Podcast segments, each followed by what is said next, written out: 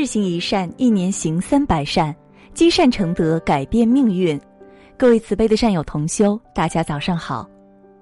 安逸的生活是我们向往的，短暂的安逸生活能使我们得到休息和宁静，但长期安逸的生活会使我们感到寂寞，感到没事可做，往往会失去理想。假如将一只青蛙突然扔进滚热的水中，青蛙会一跃而出，逃离险境。但如果将青蛙放入冷水中，然后将冷水逐渐加热，青蛙就会一边享受暖暖的惬意，一边失去危险来临时的警惕，最终烫死在水中。人也是如此，如果处于安逸的环境中，就会失去忧患意识。无法预知危险的来临，或者说无法在危险来临之前做充分的对抗准备。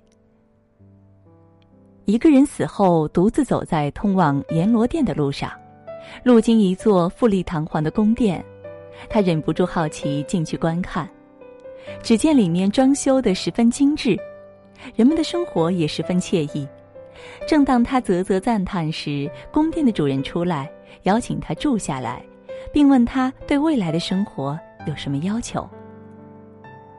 此人回答：“我辛苦劳累了一辈子，如今死了，只想过安逸的生活，不要再每天工作了。”主人爽快的答应了他，说：“那这个世界上再也没有任何地方比这里更适合你。这里的房间随便你挑选，这里的山珍海味随便你品尝。”开始的一段时间，此人每天不是吃饭就是睡觉，他从来没有享受过这样的安逸，喜欢的不得了。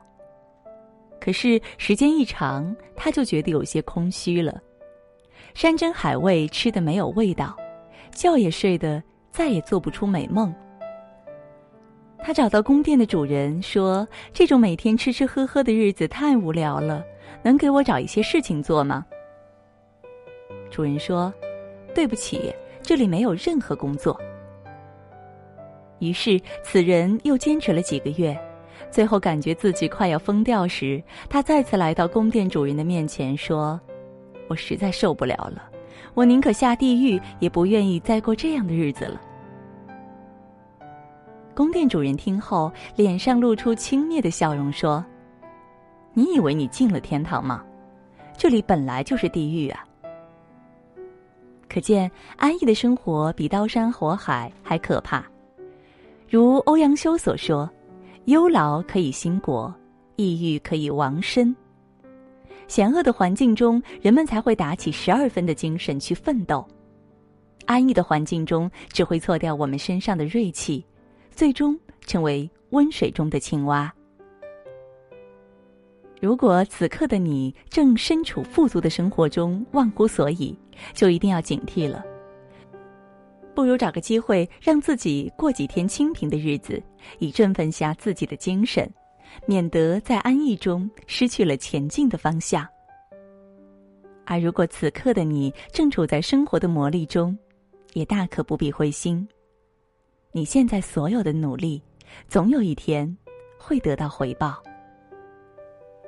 我们今天的早课暂时告一段落，明天早课我们继续学习星云大师的开示，我们不见不散。